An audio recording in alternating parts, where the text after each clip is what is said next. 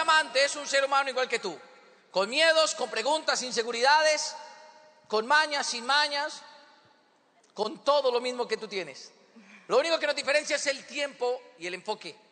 Lo único que nos diferencia es el tiempo y la consistencia. Y lo único que nos diferencia es el tiempo y la pasión con la que hemos construido. Hoy les queremos compartir parte de nuestra historia porque Deisy y yo creemos que evidentemente todos tenemos una historia. Detrás de ustedes tienen una historia. Es más, Deisy y yo sabemos, después de haber viajado el mundo entero, que todos los seres humanos que hacen este negocio definitivamente somos iguales. Hoy les queremos contar nuestra historia, que decidimos quedarnos con un solo objetivo, que tú hoy decidas quedarte sin importar el tiempo que pase, hasta que un día seas invitado alrededor del mundo, hasta que un día recuperes la libertad para tu familia y decidas quedarte creando una gran historia. Te queremos contar nuestra historia y te queremos compartir nuestra historia desde lo humanos que somos, pero también porque sabemos que tu historia, quizás igual que las nosotras, está lleno de sueños, de una lucha y de una recompensa. Y tuvimos Fausto y yo la fortuna de nacer en el mismo pueblo. Eh, este pueblo se llama Moniquirá, hace parte del departamento de Boyacá, y pues para iniciar nuestra historia nos gusta mostrar una imagen, y esa imagen representa para nosotros muchas cosas. Ustedes ven ahí un espermatozoide, pero es que yo quiero contarles cuáles son las probabilidades de estar vivo. Las probabilidades de estar vivo es una en trescientos millones. Eso quiere decir que cada uno de nosotros que estamos en esta arena le ganamos la victoria o la carrera a doscientos noventa y nueve millones novecientos noventa y nueve mil novecientos noventa y nueve espermatozoides. Y lo que quiero contarles con esto y lo que Fausto y yo eh, nos enfocamos al, al mostrar esta imagen es cómo desde nuestros genes estamos programados para ser unos ganadores. Estamos programados con la bendición de Dios de hacer cosas grandes, pero a veces se nos olvida. Y el primer punto de partida para contarles nuestra historia es que ustedes reconozcan todas las cosas que han hecho bien hasta el día de hoy. Los hombres y las mujeres valientes que han sido hasta el día de hoy. Los hombres y las mujeres honestas, respetuosas, responsables que han llegado a este país a hacer su propia historia. Esos hijos valientes que respetamos y amamos a nuestros padres, y esos padres generosos que trabajan día a día por la lucha de sus hijos. Así que los invitamos a que se den un fuerte aplauso por el hombre y la mujer que están acá, que han sido ganadores y que deben estar hartamente agradecidos por la bendición de estar vivos. Y también, pues, nuestra historia parte, entonces, con esa conciencia de gratitud eterna, de gratitud a nuestros padres, de gratitud a la familia que nos forjó con muchos valores y nos enseñó el arte del trabajo. Nosotros, pues, venimos de un pueblo pequeño, como ya les hemos contado. Este pueblo es agrícola. Fausto y los padres de Fausto durante toda su vida se dedicaron al arte de la panadería y la pastelería. Y en mi casa, pues, eh, ahí mi papá era el único que trabajaba, es mecánico, y mi mamá ama de casa. So, yo soy la menor de cinco hijos. Mi hermana, que es la que me sigue, me lleva trece, catorce años, y así que yo crecí prácticamente siendo hija única. Y pues una familia muy amorosa, una familia que donde comen uno, comen dos, comen tres, comen cuatro, comen cinco, como la de nuestros países, nuestra sangre, y pues así crecimos nosotros. Y Dios, como no se equivoca y tiene su plan tan bien diseñado, pues me mostró a este joven hace más o menos veinticinco años. Fausto y yo nos conocemos desde que tenemos cinco años de edad. La primera vez que nos vimos, pues, fue en el, en el jardín. Teníamos cinco añitos. Para ese momento yo recuerdo que Fausto no tenía ese ímpetu, esa energía que ustedes le ven acá en tarima. Era más bien un muchacho tímido y no se atrevía a hablarme. Y entonces recuerdo que Fausto se valió de un amiguito, y cuando salimos al descanso, él nos hizo que nos presentaran. Y desde ese momento a mí me quedó claro que Fausto era un niño bien determinado, y cuando regresamos nuevamente al salón, Fausto ya estaba sentado al lado mío. Desde ese momento hasta cuarto de primaria, que estudiamos juntos, Fausto y yo fuimos como inseparables. Los mejores amigos, eh, los mejores académicamente, los mejores deportivamente. Y Fausto tenía algo bien particular, y es que a mí me retaba a muchas cosas. Entonces él me decía, a que yo te gano esta carrera. Y ahí estaba yo, porque pues ese reto y ese, ese, ese deseo de mostrarle que yo podía nos hacía competir muchísimo. Y lo mismo fue en el deporte, y lo mismo fue en el estudio. Y durante ese, ese tiempo, pues, se forjó una amistad desde la inocencia, desde el desconocimiento de muchas cosas, pues Fausto y yo fuimos inseparables hasta que cumplimos ocho añitos. A los ocho años, eh, Fausto y sus hermanos, como practicábamos todos natación, pues sus papás logran una beca para llevarlo a la capital, para estudiar la carrera, eh, el colegio y para hacer su carrera deportiva de una manera más profesional. Y sus papás se lo llevan para Bogotá. Sin embargo, Fausto llega una tarde a mi casa y golpea la puerta. Teníamos ocho años de edad. Y golpea la puerta y estaba triste. Y yo le digo, ¿qué te pasó? Me dice, es que vengo a despedirme. Vengo a despedirme porque me voy a vivir a Bogotá, pero yo quiero que sepas que yo voy a volver por ti. Imagínense el poder de los sueños y el poder de un deseo, con toda la inocencia, con ocho años de edad. Pasaron catorce años, catorce, quince años, hasta que Fausto y yo nos volvimos a encontrar, y pues en ese momento pasaron varias situaciones, nuestros caminos se separaron, pero tarde o temprano llega, y llega multiplicado, y llega con muchas más bendiciones. En ese espacio en el que Fausto estuvo en Bogotá, yo me quedé obviamente en el pueblo hasta que terminé mi bachillerato, como ya les había contado, muy enfocada en mis estudios, muy enfocada en el deseo de que el estilo de vida que teníamos eh, fuera diferente. Eh, la única profesional en mi casa, mi mamá estudió hasta quinto de primaria, mi papá hasta sexto de bachillerato. Mis hermanos, cuando cumplieron dieciocho años y terminaron su colegio, ya habían dejado a sus novias embarazadas. Entonces ya se habían tenido que ir a forjar un hogar, a trabajar para el alimento de sus hijos, para su nueva familia, y pues digamos que yo crecí con mis papás todo el tiempo, unos papás que, pues mi mamá cuando me tuvo, tuvo tenía cuarenta años, entonces fue un riesgo muy grande, eh, un deseo de cuidarlos todo el tiempo y enfocada en el deporte y enfocada en mis estudios. Salgo del colegio becada para estudiar en cualquier universidad que yo quisiera y pues como mi deseo era prosperar, yo dije, tengo que estar en la capital. Y me fui para la capital, me presenté en varias universidades, paso becado a una universidad y empiezo a estudiar por, los, por las mañanas y a trabajar por las noches, porque aunque tenía becada mi universidad, pues tenía que comer y tenía que residir en algún lugar y pues ese costo no lo teníamos o mi, mis papás no, no me lo podían dar. Y en ese punto, pues pasó la primera cosa o el primer acontecimiento que a mí me hizo reaccionar y darme cuenta que a veces el dinero es mejor tenerlo y no necesitarlo que necesitarlo y no tenerlo.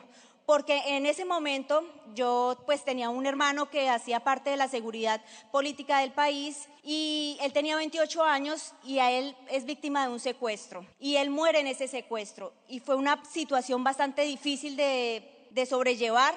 Porque pues yo veía a mis papás todo el tiempo llorar, todo el tiempo estar tristes, encerrados en su habitación, sin, dejaron de comer, dejaban de dormir y yo me sentí tan frustrada de no poder solucionar eso. Pero en ese momento yo digamos que perdí la fe con la que me había cultivado, la fe y el amor a Dios con el que me habían criado porque estaba enojada. Estaba enojada y estaba molesta porque no podía entender por qué si éramos personas buenas, si éramos personas trabajadoras, si no le habíamos hecho daño a nadie, por qué pasábamos por esa situación.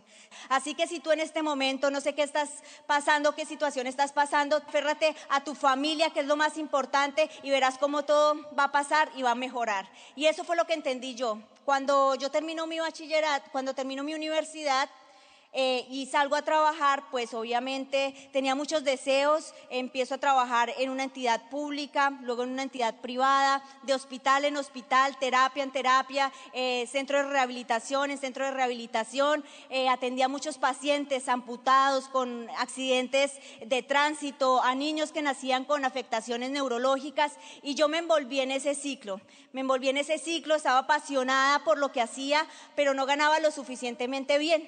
Y ahí es donde entra, digamos, mi reflexión a este negocio, porque para ese momento yo trabajaba todo el tiempo, de domingo a domingo, de siete de la mañana a siete de la noche, vivía con mis papás en Bogotá porque pues yo me los traje a vivir conmigo porque ellos estaban solitos en el pueblo y después de la muerte de mi hermano pues estaban muy tristes, entonces yo me los traje a la ciudad para acompañarlos y estar pendientes de ellos.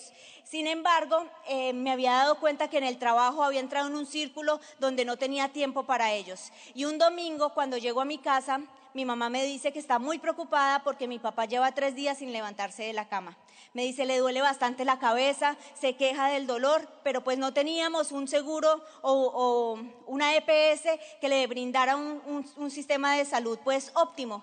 y yo me lo llevo para el servicio de urgencias y en ese momento le hacen unos análisis, unas tomografías y me dicen que él tiene un aneurisma cerebral y que las probabilidades después de hacerle la cirugía es del uno por ciento y que si él llegaba a quedar vivo iba a quedar con una lesión neurológica.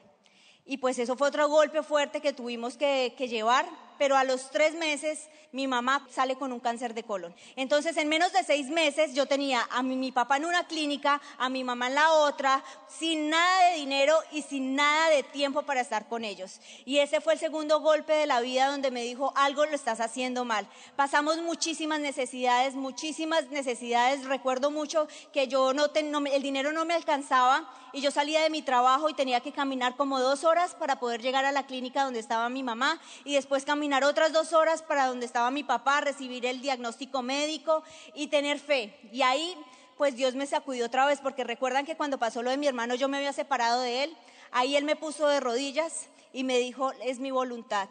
Y en ese momento me derrumbé, lloré, peleé y me volví a aferrar ciegamente a él. Y en ese punto mi vida comenzó a cambiar. Les cuento esto porque fue mi historia, fue mi historia, fue lo que me dolió, fue lo que me enfrenté a poner tutelas para que le dieran a mi mamá la... el medicamento que necesitaba, a pedir tutelas y a pedir quien me ayudaba para darle a mi mamá su medicamento, su tratamiento, sus bolsas de colostomía, porque ella duró mucho tiempo con bolsa de colostomía por su cáncer, y todo eso me dolió muchísimo. Y en ese momento de mi vida volví a encontrarme con Fausto. Fausto se dedicaba al negocio de Amway, Fausto tenía tiempo, Fausto tenía dinero, Fausto tenía calidad de vida, y a mí eso me llamó la atención. Un año de relación con Fausto sin saber qué era el negocio de Amway. Dentro de mi ignorancia y mi falta de información, creía que era un negocio de ventas, porque Fausto siempre en el baúl del carro cargaba productos y productos y productos y productos.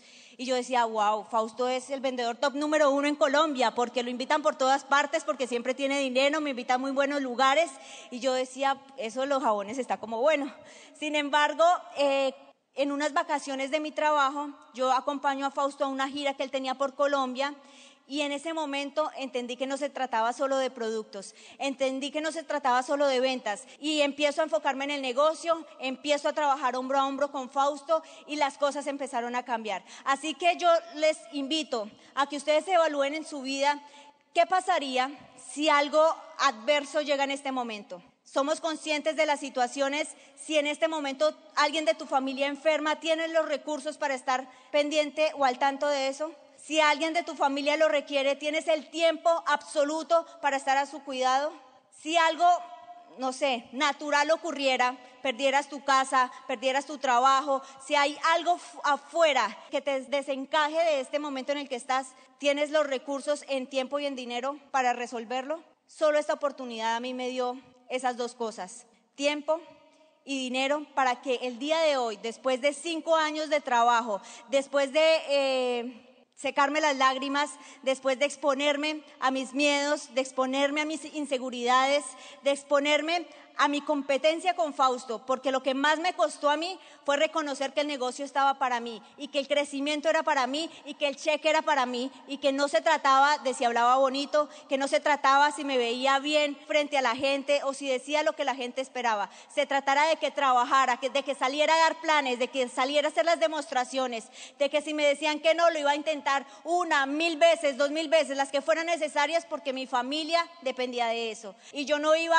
a permitir que volviéramos a pasar esas situaciones cuando no había dinero ni cuando no había tiempo. Después de que tú puedes gozar de eso, porque eso nos ha permitido hoy conocer más de treinta y seis países, nos ha permitido hoy que mis papás estén acá en Estados Unidos con mi hermana, recibiendo el tratamiento médico que se merecen, al tanto de todo lo que ellos necesitan, que yo pueda venir, verlos, cuidarlos, que podamos recoger a Sarita y podamos acompañarla luego a sus clases de natación, a sus clases de gimnasia, que podamos compartir con ella el almuerzo, que podamos viajar, que podamos comprar eh, la finca soñada, porque pues venimos del campo y al campo queremos regresar, pero regresar dignamente, y eso fue lo que hicimos durante este transcurso, durante este tiempo: soñar, trabajar, trabajar, soñar. Si yo me caía, él me levantaba; si él se caía, yo lo levantaba, y fuimos un gran equipo. La invitación es que atesoren esta oportunidad, sean agradecidos con la vida y con la persona que los trajo a este evento, que les mostró este negocio. Yo solo tengo también gratitud con Fausto por creer en mí, por sacar lo mejor de mí, por mostrarme que nada está hecho, que todavía tenemos mucho más que trabajar, porque tenemos que hacer más familias libres. En ese propósito estamos. Yo estoy sumamente agradecida, y Fausto ahorita les va a contar muchas cosas. Vamos a hacer un cierre eh, en el que nos forjamos como equipo, así que gracias por tanto, gracias por creer en mí. Gracias por enseñarme e inspirarme a ser mejor cada día. Y pues gracias a todos ustedes por escucharnos, por entregarnos su corazón, su acogida, y realmente esperamos que en su próxima calificación estén en Colombia hablando en nuestros equipos y contando su historia también. Muchas gracias, Dios los bendiga. Pues muchachos, como Deisy les dice, pues nos conocemos desde que éramos bien pequeños. Mis papás, los panaderos del pueblo, los papás de Deisy, los mecánicos del pueblo. Pero en el pueblo en el que crecimos y en la familia en la que crecimos terminaron forjando lo que somos. Somos producto de los sueños, las luchas de nuestras familias, y somos la recompensa para ellos de haber soportado lo que soportaron. Porque tanto ustedes como yo venimos de familias trabajadoras que se sacrificaron demasiado para que uno llegara hasta donde está hoy. Tanto su papá, su mamá, sus abuelos lo dieron todo para que usted llegara hasta donde ha llegado hoy. Y esa no es la excepción de nosotros. Nosotros yo soy el, el tercero de cuatro hijos. Crecí en una familia de clase media, trabajadora. En mi casa había amor de sobra, faltaba billete, pero había mucho amor. Y el hecho de que faltara dinero, pero sobrara amor, me llevó a darme cuenta que a veces las familias se acaban por problemas de dinero. ¿Cuántos conocen una familia donde hayan discusiones por el dinero? Porque miren, en mi casa, cuando yo era bien niño, bien chiquitico, me daba miedo la oscuridad. Cuando yo ya era adolescente, me daba miedo la luz, el agua, el teléfono, todo. Porque peleaban siempre que llegaban los recibos públicos a cobrar. Mi papá decía, ya llegó el agua, y comenzaban a discutir. Y eso obviamente comenzó a generarme a mí y a mis hermanos discusiones y comportamientos y diálogos entre hermanos. Pero en la casa en la que yo crecí somos producto de varias victorias personales que tuvimos. Y miren, yo creo que todo lo que ustedes conocen hoy de Deisy y de Fausto es producto de todo lo que ellos que superamos. Porque te voy a decir una cosa a ti que estás acá: todo lo que vives, lo vives para que superes algo. Todo lo que te pasa, lo pasa para que aprendas algo. Porque aquí el problema no es si la vida es dura, aquí el problema es si tú eres demasiado blandito. Porque la vida es dura, punto. ¿Cuántos de ustedes han escuchado toda su vida que la vida es dura? Pues pónganse duros ustedes para que la vida se ponga blanda. Porque cuando uno sabe de qué material está hecho, nada lo rompe, nada lo raja y nada lo saca. El problema es cuando la gente es demasiado blandita y cualquier vaina, págate, te saca. Por eso es importante ponerse duro, porque la vida no se va a poner más blandita por más que tú te quejes. Y en la casa en la que yo crecí lo aprendí. Miren, todo comenzó cuando yo tenía más o menos unos siete, seis años, y me di cuenta que yo no iba a ser el más alto de mi casa. Porque yo sé que ustedes acá me ven de uno ochenta, uno noventa más o menos, pero mi hermano, el mayor que tiene gorra, terminó midiendo uno setenta y dos. El otro uno setenta y ocho, y el chiquitito que está ahí uno ochenta y cinco, y yo uno sesenta y nueve. Entonces desde niño me molestaban por ser pequeño y me ponían apodos. A ver qué apodo le ponen ustedes a la gente pequeña. Chaparro, ¿cuál otro? Todo eso. Mis hermanos me pusieron Elena, y de niño me molestaban: Elena, Elena, Elena. Y yo lloraba, y un día mi mamá me encuentra llorando. Yo estaba así y mi mamá me dice, ¿qué le pasó? Le dije, mis hermanos me molestan. Dice, ¿cómo que lo molestan? Sí, me dijeron Elena. ¿Y por qué Elena? El enano, mami. Así, así se rió mi mamá, así como usted, así.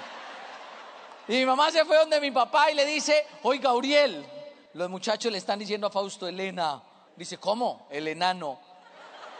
Mi papá se rió y se fue a buscar y me dijo, buena, Elena. Mi papá es un hombre de campo, entonces mi papá es de esos tipos que es duro, recio. Y yo me puse a llorar porque mi papá ahora me hacía bullying. Mi papá me dice, ¿por qué llora? Le digo, porque no me gusta que me diga Elena. Le digo, pero mijo, usted es chiquito, ¿qué puede hacer? Hay cosas en la vida que usted puede cambiar y cosas que no. Entonces me hace el favor, deja de andar llorando por tontadas. Que deje de llorar. no me gustaba. Y yo lloraba y mi papá de niño me enseñó algo y me dice: Fausto, si usted en la vida se hace una víctima de todo aquello que no puede cambiar, toda la vida va a sufrir. Si se hace una víctima de todo lo que no puede cambiar, toda la vida va a sufrir. Pero mijo, usted va a ser bajito y punto. Su papá es bajito, su mamá es bajita, usted va a ser bajito. Pero mis hermanos son altos, salieron a su abuelo. Yo quería ser como mi abuelo. Usted también salió como su abuelo, pero materno.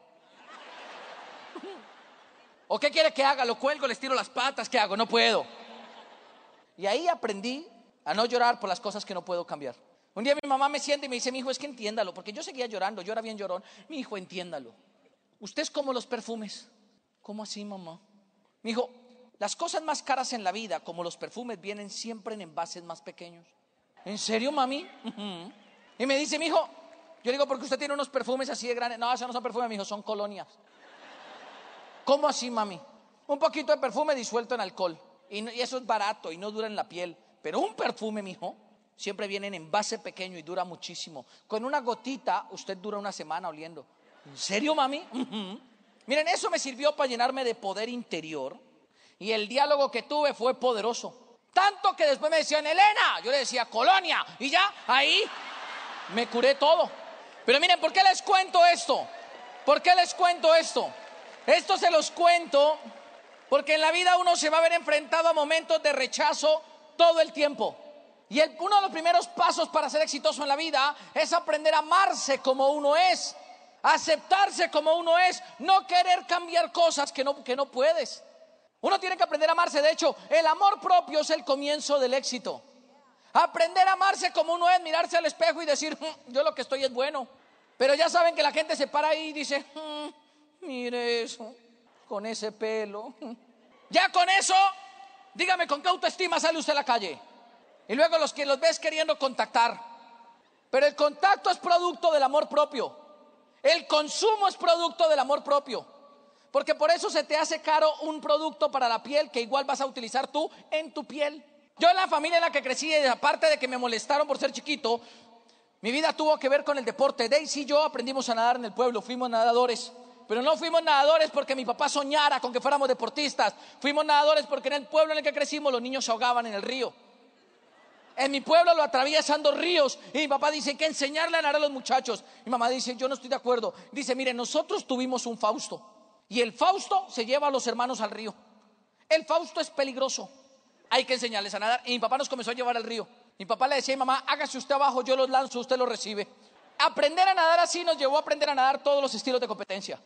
Comenzamos a competir, a representar al pueblo, la ciudad, y eso nos valió una beca que nos sacó del pueblo. Llegamos a nadar a Bogotá, una ciudad de once millones de habitantes, y comenzamos a representar a Bogotá, luego al país, y nos metimos a un programa olímpico colombiano. Y éramos chiquititos, bueno, siempre he sido chiquito. Y la gente decía: tú tan chiquito, porque yo sé que cuando le digo a la gente yo era nadador, la gente se imagina un tipo de dos metros con una espalda así y una cintura así. Y luego se encuentran con esto. Y dicen: ¿usted es nadador? Ay, papá, suélteme. A ver, en una piscina, usted y yo solitos, a ver, a ver. Porque para eso nos entrenaron. Mi papá siempre nos hizo saber una cosa, porque cuando comenzamos a competir, la gente nos decía: tan chiquiticos nunca van a ganar, tan chiquiticos no les va a ir bien. Y nosotros llorábamos mmm, como los niños. Y mi papá un día va y nos dice: Fausto, es que uno en la vida gana con la cabeza, no con el cuerpo. Dice: usted se va a encontrar toda la vida con gente más alta que usted, más preparada que usted y más bonita que usted. Pero si usted tiene la cabeza dura, nada le va a quedar grande.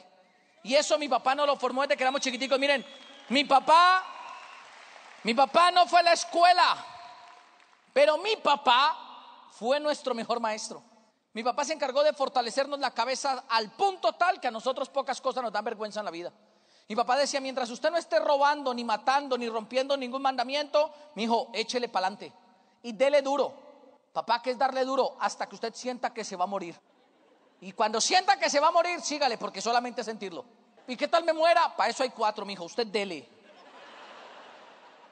Entonces mi papá nos entrenaba a nosotros y nos fortaleció la cabeza. Y yo crecí así. Cuando llego a Bogotá a los diez años, en el año noventa y ocho, ya le había prometido amor eterno a Deisy. Pero aparte de eso, mi papá monta, monta su negocio y en diez meses de malos negocios lo quiebra todo, todo lo quebró y lo perdió todo. Y a los diez años yo conozco lo que es la necesidad y la miseria. De los diez a los dieciocho años mi papá se quiebra cuatro veces. Imagínense lo que es estar quebrado. ¿Cuántos imaginan lo duro que es estar quebrado? Ahora imagínense lo duro que es quebrarse estando quebrado. Eso llevó a que mi adolescencia fuera una adolescencia llena de necesidad. Fausto, ¿qué es tener necesidad? Es cuando tú tienes una vajilla y ningún plato es igual. Ah, es cuando usted tiene platos especiales para la visita. Eso es necesidad. Necesidad es cuando usted tiene ropa interior que se pone para estar en la casa y ropa interior para salir. Yo sé que usted sabe de qué hablo. Necesidad es cuando el jabón en la casa en esa época se estaba acabando y quedaba un ñoquito. Y mi mamá, en vez de botarlo, lo guardaba, metía otro y se lo pegaba. Eso es necesidad. Y necesidad es que cuando esté quedando el otro ñoco rojo y azul, se lo pegue el blanco. Y necesidad es que cuando se esté acabando el rojo, blanco y azul, se lo pegue el verde. Necesidad es que cuando la crema de dientes se acababa, la abrían por detrás y le metían así el cepillo dental, así. Mamá, pero es que ya no queda, ríndalo con agua. Y eso llevó a que en la adolescencia nosotros comenzáramos a soñar con tener más, con tener más. A mí a los catorce años me tocó salir a comenzar a trabajar afuera para llevar plata para la casa. Y trabajé en todo lo que usted se imagine, legal y moral, en todo. Comencé en un supermercado empacando los mercados de la gente a cambio de monedas. Cinco dólares al día. Hasta que un día en otro supermercado me dicen, vecino, ¿por qué no viene a trabajar acá? No, ya me están pagando allá arriba mucho. ¿Cuánto? No le puedo decir, es mucho. Venga a trabajar acá. ¿Cuánto pagan ustedes? Ocho dólares. Vendido, vendido, vendido. Y comencé a trabajar por ocho dólares al día a los catorce años. Y ahí luego trabajé de ahí. Comencé a trabajar llevando los domicilios a la casa de la gente en el mercado. Llamaban, hágame un favor, mándeme queso, leche, huevos, pan y unas lentejas y unos frijoles con arroz. Y decían, Fausto, ¿va y lo lleva? Sí, señor. Y yo me echaba agua en el camino para llegar así todo sudado. Ah, ah, ah, y que me dieran propina. Porque yo vivía de eso. Y de ahí luego me volví el que surtía, porque un día me enteré cuánto le pagaban a los que cargaban y descargaban camiones. Dije, ¿cuánto? veinticinco dólares. ¿Por cargar y descargar camiones? Sí, hágale papá. Y me comencé a fajar. Yo era de esos muchachos que se fajan así y tienen acá un paño rojo en el hombro y cargaba y descargaba camiones. Échelos, échelos. Y dele. Y corría por los pasillos. ¡Eh, eh! Y descargaba. Y dele. Y volvía. veinticinco dólares al día me ganaba. Ahí tenía dieciséis años. Y luego me di cuenta cuánto le pagaban a los cajeros. Pic, pic, pic, pic. Doña María, ¿cómo le va? Ascendí en el supermercado, pero no era el dueño de un supermercado. Y ahí me entró la espinita de volverme rico. Fue la primera vez que conocí a alguien rico, porque mi jefe era rico. Pero no quiero que me malinterprete, no cualquier rico, sino alguien rico en todos los aspectos. Alguien rico, rico, rico, rico, rico, rico. De esa gente tan rica, cuando usted lo vea, usted dice, qué rico, o sea, rico. Porque yo quiero que no me malinterprete. Riqueza espiritual, material, social, emocional y financiera. Yo no sé si se han dado cuenta, pero el que es rico se le nota, así no abra la boca. ¿Se han dado cuenta de eso, verdad? Y así era mi jefe. Entonces yo llegué a la casa y le dije a mis hermanos, hay que buscar algo para hacernos ricos. Yo terminé el colegio, me graduó y me dan una beca para estudiar medicina, porque de tan estudioso que era, me había hecho el mejor cuarenta bachiller de mi país. Me dio una beca para estudiar medicina, entré a estudiar medicina. Y no soy médico, no, aclaro, para que no me digan, doctor, es que me duele. No, no, no soy médico. Entré a estudiar medicina, pero me dieron tres infartos antes de cumplir dieciocho años. Entonces viví seis meses en una clínica con tres infartos encima. Los médicos no sabían qué tenían, pero un día me dicen, Fausto, a usted lo que le falla es el tema eléctrico de su corazón. Usted está bien y se le salta el fusible del corazón. ¿En serio, doctor? Y entonces tienes que evitar emocionarte mucho en la vida. ¿Cómo así, doctor? Sí, Fausto, si usted se emociona mucho, se apaga. Si se deprime mucho, se apaga. Tiene que vivir más controlado. Por eso ustedes ven que yo soy controladísimo. Porque ustedes no me conocieron cuando yo andaba emocionado con todo. Así soy tranquilo. Y eso me llevó a retirarme de medicina y a meterme a estudiar deportes. La solución era ponerme un marcapasos. No me lo puse porque en mi casa no había dinero. Me salí de la clínica, firmé los papeles y me largué en contra de mi papá y mi mamá. Y en la universidad en la que entré a estudiar, me metí a estudiar deportes. Me estaba pagando la universidad vendiendo brownies y vendiendo croissants y vendiendo pan y cosas. Y un día el profesor va y me dice, ¿por qué vende tanto? Es que yo me pago la universidad vendiendo las cosas porque acaba de pasar por tres infartos, pero mi familia pasó por ocho años de quiebras y aparte de eso, pues yo vengo de un pueblo y aprendí a nadar en un río y tengo el sueño de ir a unos Juegos Olímpicos. Lo que me falta es plata, profe. Dijo, ah, pues lo felicito. ¿Y por qué no busca empleo? Le dije, ¿y quién lo contrata a uno? Digo, pues yo estoy buscando a alguien que sepa hacer figuras en globos. ¿Usted sabe hacer figuras en globos? Y yo no sabía, pero él no sabía que yo no sabía. Le dije, ¿por qué? ¿Cuánto paga? Y dijo, un dólar por globo. Le dije, ¡ah, profe, yo soy buenísimo! ¿En serio? Sí, contráteme. Y él me contrata y yo me voy para San Google a buscar y en San YouTube cómo se hacen perros en globos. Y aprendí a inflar globos así. Y me volví de esas personas que va a las fiestas infantiles a hacer figuras en globos. Perros, mariposas, micos, garrapatas, pulgas. Y un día ahí aprendo a hacer, me necesitan a alguien de maquillaje infantil y me vuelvo maquillador de niños y niñas. A dos dólares el niño maquillado, el Rayo McQueen, el Hombre Araña, Batman, de todo lo que tuviera que hacer, de todo. Y lo que no sabía me lo inventaba y le decía, esas traptos, señora, todo. Y ahí un día él me dice, Fausto, usted vale mucho, lo tengo que echar, y me despide. Y yo le digo, profe, no me puede echar. Y me dice, si es por empleo, lo llevo a una empresa. Y me lleva a una empresa que era una empresa de eventos y fiestas infantiles. En esa empresa, el dueño de la empresa en esa época era plata del negocio. Y andaba firmando gente por todo lado. Y firmaron a todo el mundo. Y a mí fue el último que me dieron el plan. Bueno, la verdad es que fui el último que llegué a esa sala. Y me tocó entrar en la profundidad de todos. Pero cuando me dieron el plan, me lo dieron con un rotafolio. Y cuando me lo dieron, mi upline estaba incendiadísimo. Y sacó unas cartulinas y me decía, bienvenido a un mundo de posibilidades. ¿Has pensado cómo sería tu vida si tiempo y el dinero no fuera el problema? No. ¿Has pensado cómo sería tu vida si viajaras por el mundo? No. ¿Has pensado cómo sería? Una hora. Y yo nunca había pensado nada. Estuve a punto de morirme y no había pensado nada. Pero el que era mi jefe hizo la pregunta, dijo, pero igual, ¿le entras o no le entras? Le dije, está bien, yo le entro. Y así entré en el negocio de Amway. Un sueño me acompañaba, progresar, sacar adelante la familia. Pero miren, les voy a decir la verdad, yo entré y me rajé. Y pasaron tres años de pasar por treinta empleos. En tres años pasé por treinta empleos. Pagos, mal pagos, buenos compañeros, malos compañeros. Me invitaron varias veces a Amway, pero a los veintiún años me vuelven a invitar. Y cuando vuelvo al negocio, yo no me veía como ustedes me ven hoy. Yo no me veía como ustedes me ven hoy. Yo tenía en esa época los dientes torcidos, la adolescencia y la falta de dinero habían hecho lo mío. Y así yo arranqué en el negocio, así arranqué, maté mi lista rapidísimo porque me dijeron esto de invitar gente que quiera. Reuní a toda mi familia, les conté el negocio. ¿Cuántos creen que entraron? Ninguno. Y yo tenía ya mi sueño listo y lo estoy haciendo por mi hija porque la familia no se mete. Y mi upline me dijo, al principio tu familia no se va a meter porque ellos conocen tu nivel de mediocridad personal. Ellos saben quién eres tú, saben que has prometido y no has cumplido. Y sabes, ellos, tu familia sabe que usted cosas ha iniciado y no ha terminado. Dije, mm. Dijo, invite a otros, reuní a mis amigos. Les conté el plan a todos. ¿Cuántos creen que se metieron? Ninguno. Volvió a buscar a mi Apple y ninguno se mete. Dijo, haz que tus, tus amigos conocen tus miserias personales. Le dije, ¿cómo es eso? Dijo, piense bien, ¿a cuántos de sus amigos les ha pedido dinero prestado? Dije, ¡ja! ¿Y a cuántos todavía les debe? ¡Ja! Dijo, por eso no se meten. Y yo tenía el sueño vivo. Mi lucha fue encontrar gente. Me tocó ir a las calles a contactar, a sonreír. Mi Apple me dio un libro, Cómo ganar amigos e influir sobre las personas. Aprendí a aprenderme el nombre de la gente. Aprendí a interesarme genuinamente en la gente. Pero cuando el libro decía, pero tienes que sonreír genuinamente, busqué al que me invitó y le dije, deme un libro que sirva para mí. Dice, ¿qué pasó? Y le dije, pero aunque no lo crean, yo llegué a platino. Todo mi grupo inicialmente eran de mujeres. El primer auspicio lo hice sin dar el plan. Contactaba como loco. Metía a la gente en una lista, los llamaba, me sentaba con ellos. Algunos, todos decían que no. Hasta que un día fui al colegio donde me gradué y encontré una profesora que se llama Martica. Y le digo, Martica, y esa cara, le dije, es la que tengo, Martica. Dice, no, porque estás triste. Ay, Martica, tres infartos de la universidad. Vendí brownies, inflé globos, pinté cara. Y ahora vendo jabón. ¿Cómo así, mi amor? Me metí en un negocio. ¿Cómo es el negocio? Toca comprar unos productos, venderlos, invitar gente que, que compre y consuma los productos y los quiera vender. Y por la red que se arme a uno le pagan. Ah, está bien, méteme. ¿Qué? Méteme.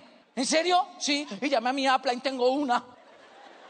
Dice, no le digas nada porque si no la matas. Está bien. Y ella me dice, pero ¿cómo te está yendo a ti? Eh, bien. Y arrancaron los diez años más aventurosos de mi negocio.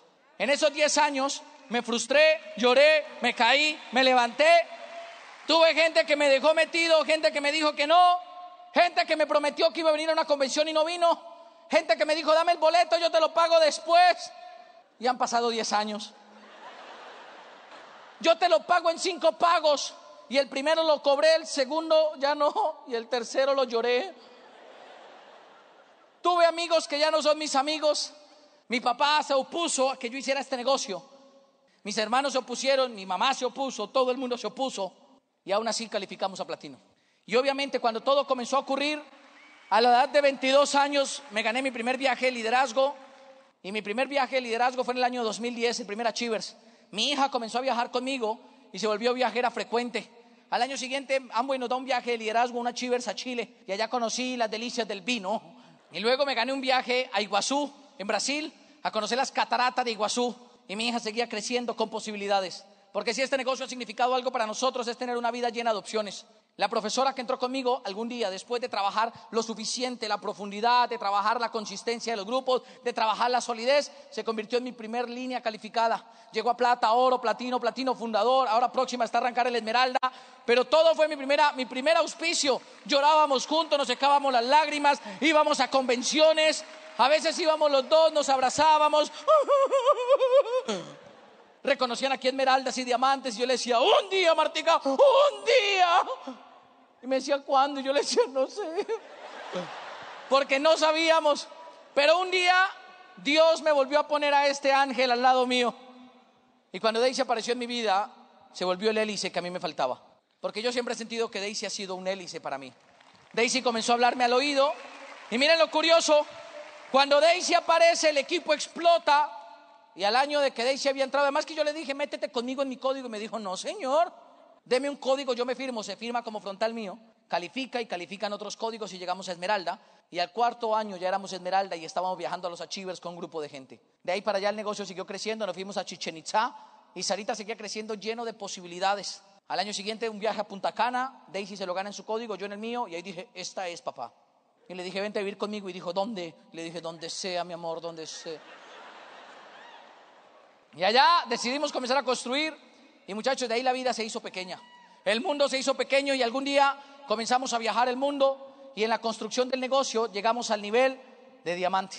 Y luego la vida se convirtió en un pasar de experiencias y en un pasar de situaciones y en un pasar de llena, llena de recompensas. Yo me pongo a pensar cómo comenzamos y me pongo a pensar qué lucha sobrevivimos. Y me doy cuenta que la vida que uno vive, muchachos, está a la distancia de una decisión. Les hemos contado nuestra historia porque si queremos algo es que usted tome esta noche de decisiones. Queremos que usted quizás se sienta un poco emocionado con esto y sepa que nuestro presente es su futuro, pero que también sepa que después de todo lo que hemos vivido, aprendimos prácticamente que la vida de un ser humano se vuelve la sumatoria de pequeñas victorias a pequeños miedos. Tenemos héroes en este negocio, tenemos héroes que nos inspiran, tenemos héroes que nos llenan de pasión, que nos dan ejemplo. Y por eso es que nosotros, cuando hemos construido este negocio, siempre lo hemos construido basado en lo que hemos aprendido de otros. La vida se comenzó a convertir en acumular, en acumular, en acumular. Tenemos treinta y un años con Deisy. Y quizás de las cosas que más nos emociona de haber llegado a diamantes jóvenes es que llegamos jóvenes. Y sabemos que éramos jóvenes cuando llegamos. Pero hoy sabemos que más que ser generación Y, somos generación Ya.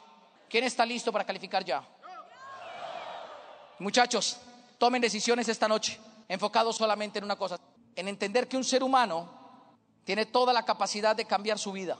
Y que ese ser humano que toma la decisión un día de cambiar su vida, es como si algún día prendiera una luz que lleva por dentro. Ese ser humano que en algún punto decide ser diferente, es un ser humano que prende por dentro la luz de la esperanza. Lo más interesante es que al principio serás tú solo andando por el mundo. Y serás tú solo diciéndole a la gente, vamos a ser diamantes. La gente te mirará como locos. Pero después aparecerá alguien que cree en ti. De pronto una ciudad lejos, dos horas, diez horas. Y de pronto de la lista de él aparecerá otro. Y de la lista de él otro, y de la lista de él otro. Y después seremos diez, luego veinte, luego treinta. Y luego de la lista de cada uno de nosotros, los grupos comenzarán a crecer. Y aparecerá gente en Illinois, luego aparecerá gente en Michigan, luego aparecerá gente en la Florida, luego aparecerá gente en Iowa, aparecerá gente en Virginia. Y poco a poco la luz de la esperanza se comenzará a contagiar. Y esa luz que al principio nadie veía, luego será la luz de la esperanza de un equipo, de una familia que va todas las noches a dar un plan, que va todas las noches a buscar a un soñador más. Será la luz de la esperanza de un ser humano que contagia a otro y le dice, yo creo en ti. Al principio muchos se resistirán, Pero si tú eres consistente, le vas a andar diciendo a la gente: yo creo en ti, enciende tu luz. Y le vas a estar diciendo al otro: enciende tu luz. Y después de un punto seremos cientos, luego en tu equipo serán miles. Pero con el tiempo la gente entenderá que vamos por el millón, que no nos vamos a conformar, que estamos aquí para comernos el mundo, que vamos a hacer sueños realidad, y que próximamente el mundo tendrá que escuchar tu historia, porque las historias grandes se escriben a través de victorias pequeñas. Enciendan su luz, no se cansen de soñar, no se cansen de creer, porque Amway es el negocio de quedarse.